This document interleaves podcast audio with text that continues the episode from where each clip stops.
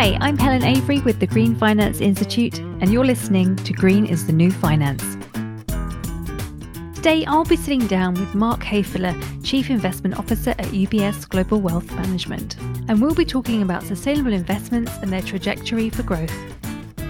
As you look towards the future that societies around the world and, and governments want to build, increasingly, you know, there's a focus on a green recovery. So, you all know by now that our goal in these podcasts is to bring you conversations with those who are figuring out how to mobilize capital towards a greener, more inclusive, and climate resilient global economy. And for as long as I have known Mark, that's what he's been entirely committed to doing uh, moving investments at scale, and we're talking trillions here, into solving global challenges and knowing that the key is to ensure investment performance isn't compromised. So I hope you enjoyed the conversation. Hi, Mark. Thanks so much for joining us today. It's really nice to see you again. How are you? How's Zurich? I'm doing great. It's a beautiful day. Thank you. Oh, thank you. Um, we really wanted to have you on today to share about sustainable investing. Uh, so, UBS Global Wealth Management recently announced it's going to be recommending sustainable investing over traditional investing to all its wealth management clients. Um, now, you're the largest wealth manager in the world, managing over $2 trillion in assets. So, this is a huge sign, um, a huge signal to the market that sustainable investing is, can we say, the future of investing then?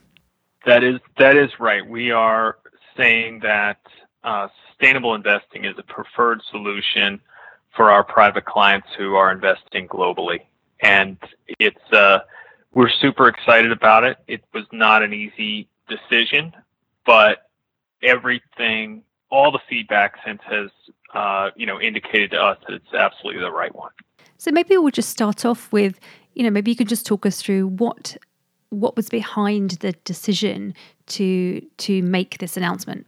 So you know, a couple of things have come together, right? So first, for from clients, we often hear that they're interested in sustainable investments, and indeed, we've been able to get some clients to join UBS because they believe in the strength of our offering. Uh, secondly, the performance of our sustainable solutions has been very strong. And then the, the third factor is as you look towards the future that societies around the world and, and governments want to build, increasingly that you know there's a focus on a green recovery. So I think all those factors have really made this a great time to make a move like this. Now it's not a one day and this is all done. It's uh, it's a process. Right and hopefully we'll touch on that process a little later. Um, so, UBS has always been very clear that sustainable investing is about returns. And I know you and I uh, have talked in the past about keeping the conversation around sustainable investing to it being about financial common sense and risk and opportunity, and not making it about values and morals, lest you turn off potential investors. Do you get the sense that the that sustainable investing being the smart choice for a portfolio has now landed with investors, and whether this period of COVID, where ESG funds have done well, may have helped? Sure. Well, I will say there is uh, quite a bit of a lingering belief globally that sustainable investing involves giving up returns in pursuit of other goals. And I think for a number of years, you know, we've certainly doing research on the subject saying, you know, sustainable investing does not have to hurt your returns. And there are many reasons to believe, especially after the great financial crisis, as governments and societies uh, punish actors and companies that you know violate the social norms about around what they think are good behaviors or consumers vote with their pocketbooks it's actually becoming uh, important to be sustainable if you want your shareholders to get a good return. And so uh, you know what we saw in this covid crisis i think is we've certainly seen that play out. And so i think it's a great time to talk to people about the investment return benefits for sustainable investing. So, sticking with this point on returns, in the research UBS put out with the announcement of sustainable investing being now the preferred recommendation to clients, it was mentioned that one of the reasons was um, risk and opportunity. Actually, two reasons and two very large topics. Um, but I wondered if you could just elaborate on that a little more. Sure. I mean, you can look at individual companies which you know have been caught in scandals around pollution or or uh, or trade practices, and I think you can see the way they've been punished in those those situations, and so that is a real kind of company level risk uh, that investors faced a lot less in the past.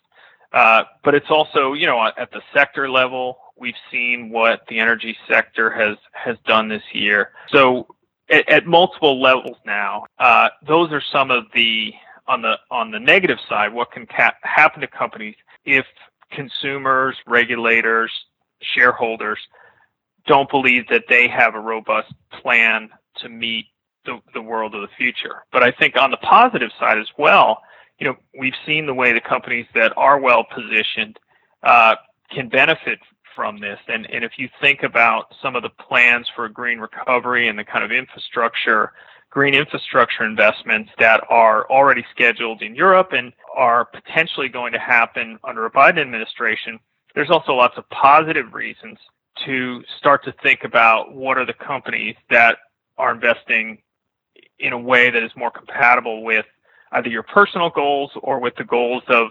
sustainable investing defined either by a investment manager or by uh, you know NGOs.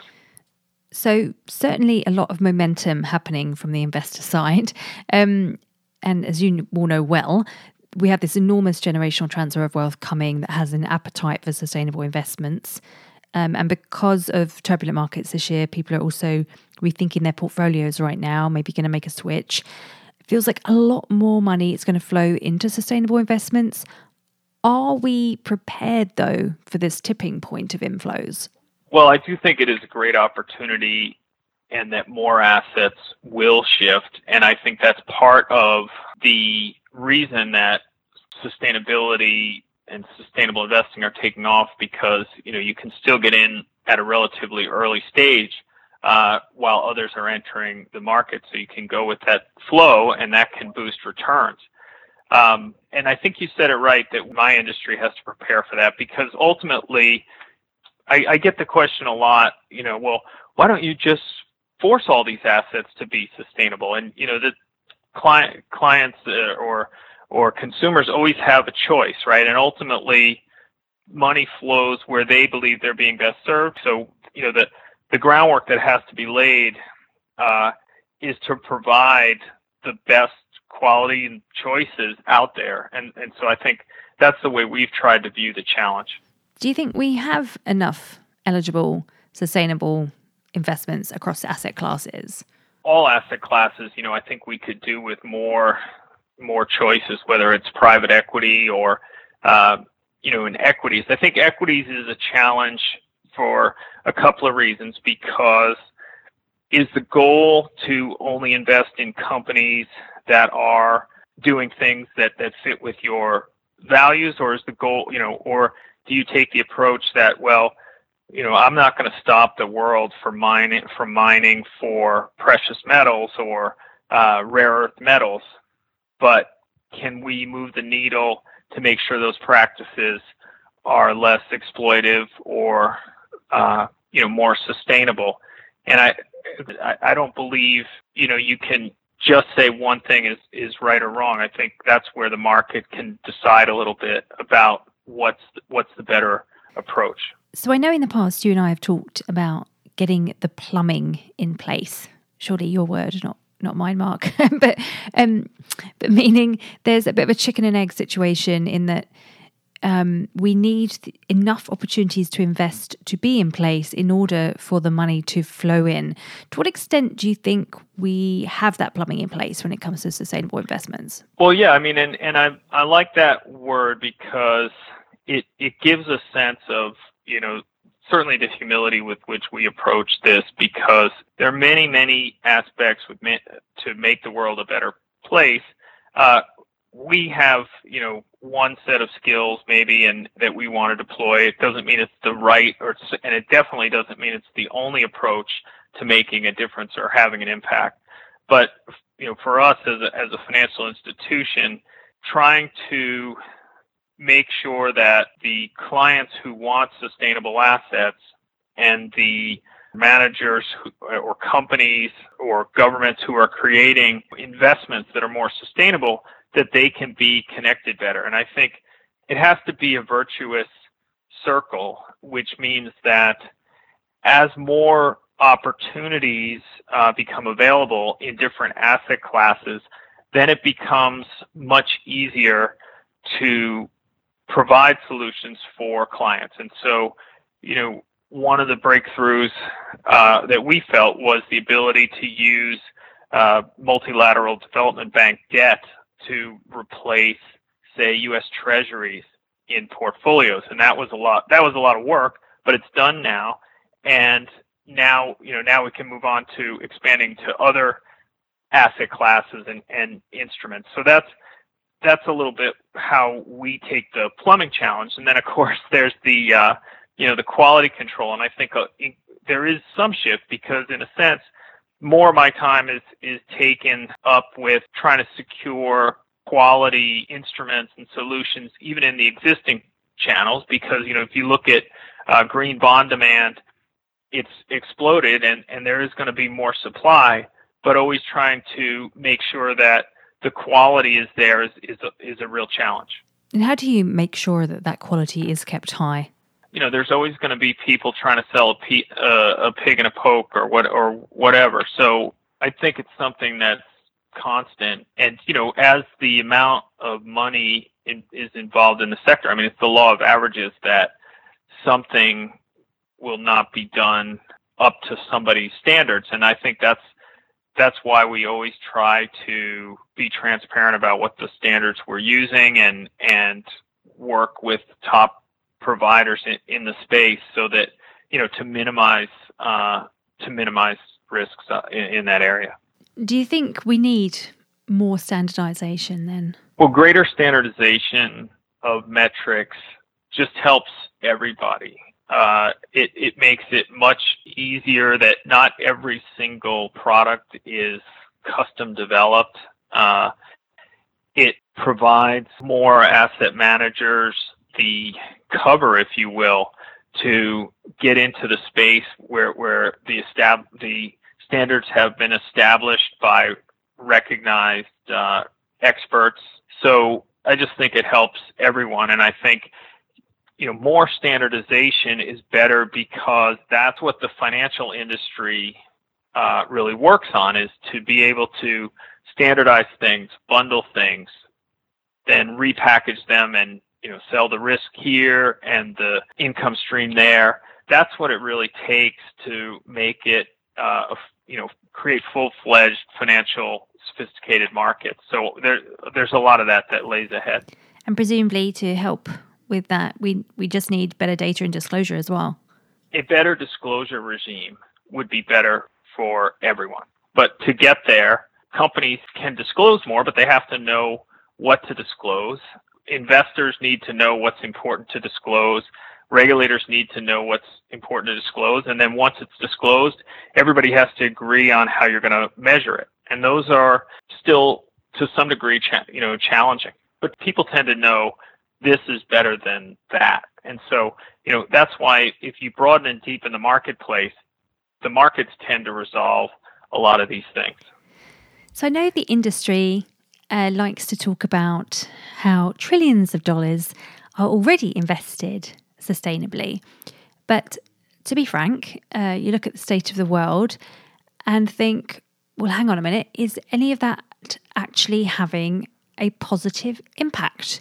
Um, so, as um, the oracle of sustainable investing, that's that's how I see you, Mark. Um, do you think it's more important to to be focusing on impact, or how important do you think it is to be focusing on impact? Um, I would just love to hear your thoughts on this. Well, I think it absolutely is because, you know, there is a difference. So if your goal, for example, is to eliminate greenhouse gases, then, you know, it does matter because if you re- if you have a trillion dollars invested to reduce CO2 emissions or you have a trillion dollars invested uh, to reduce methane emissions, that does matter because the short-term impact of the methane is is greater. And so, looking at impact is absolutely something that we try to think about, and we try to get investors to think about.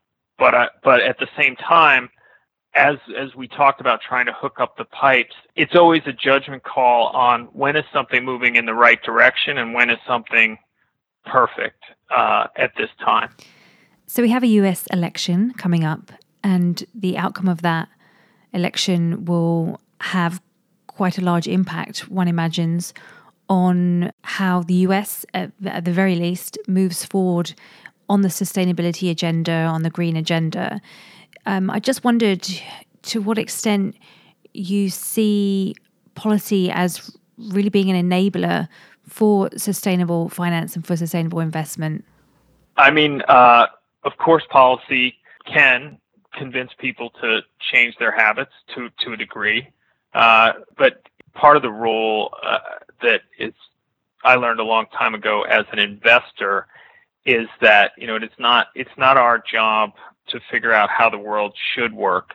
It's our job to uh, understand how the world works and you know respond to it in a way that makes sense. So whatever the policies are, and they're likely to be varied. I think um, there there are going to be winners and losers in the sustainable space, and I think policy is only one way that the sustainability agenda has moved forward. And I think there are a lot of people who who focus a little too much on it because at the end of the day, consumers and consumer choice has a lot larger impact on on the way that uh, the world works and certainly what happens with sustainability. I mean, it's an empirical fact that rich nations tend to have higher quality water and and and air because they can afford to pay for it and they've made choices that do. So, you know, policies alone is, is not really going to move move things very far. So, just before we wrap up, then I have this question. it's a hypothesis, I suppose. If we're saying that sustainable investments make more sense than traditional investments within wealth management for wealth management clients, can we say that why would that be any different for pension fund clients or institutional investors? Can we say that, you know, this is the time where we're saying sustainable investments over traditional investments for all investments? yeah, I mean, it's not. My, I I, I got to be humble. I can't say it's right for for every everyone. If you know, it's it, yeah. It's, uh, pension funds tend to know what they want to do and seek providers to help them. I think we do have something of a unique role with the private clients to really say, "Hey, have you thought about this? And do you realize this is available?" Well, you can't blame me for trying. Um, um, so before we part ways today, Mark, uh, we have three questions we like to ask every guest, um, and and so it's your turn now. And the first one is, um, what's the one thing that we aren't talking about enough of within climate or green sustainable finance? Uh, for me, I think it is trying to separate the politics away from the real consumer demand and making those uh, you know pointed in the same direction but also not mixing them up so a separation of politics and sustainable investing. That's what i'm hearing today. Um, so question number two would you share with us one thing that you do perhaps outside of work to support um, a sustainable planet? Well, I think, you know, in investing portfolios, often you have kind of your long-term big portfolio and then you have some things you do along the way to help you ensure that you stay focused on your long-term goals and You know, there's the Daniel Kahneman book uh, on kind of using both sides of your brain when you invest. And I think so. You know, outside of work, I mean, I have certain areas, be they in you know preserving species or or in healthcare that you know that I'm involved in on a more charitable basis because I think they're personally interesting and, important. But I think the big focus for for me is moving the needle on large pools of assets. I love um, I love this question. You never know what the answer is going to be, and I absolutely love that yours is about investing. oh yeah, yeah. You know, I do take public transport to work work every day, but you know the the idea that that and somehow makes any difference in the grand scheme of things, uh, you know, I don't want to give that impression. And then finally, and I know that your favorite book is Siddhartha. Um, but what is one thing you could share with us that you have read or, or seen or heard that um, that gives you a sense of optimism? Well, one, I mean, one thing that I've when when you say read, I mean I've just read today about the large increase in uh, green bonds that are going to be issued out of Europe. So I, that that's I think positive because I do think uh, you know that matters to um, what the future can be because I think a lot of this is about supply. I guess you know most of the books uh, that deal with sustainability are not that focused on the, the positives. I think they they tend to be more focused on the the negatives about about the future. But yeah, I, I guess another thing was uh, I saw that uh, some success is being made on a fusion reactor. So maybe that's something to hope for. Oh, well, you've certainly given me optimism today, Mark. So thank you so much for joining us. It's um, it's wonderful to see you as always, and look forward to seeing you again. Oh, it's a pleasure, Helen. So, thanks for joining us for another episode of Green is the New Finance. I'll be back with colleague and co host Ryan Jude in a week or so, where we'll be talking to Ray Durrani, Head of Sustainable Finance at WWF, to discuss how finance can help support the preservation and regeneration of nature. So we hope you'll join us then. And don't forget to subscribe and rate the podcast in all the usual places. And as always, drop us a line if there are any guests you'd like to hear from on the show. Till then. Green is the New Finance is brought to you by the Green Finance Institute with audio production by Fairly Media.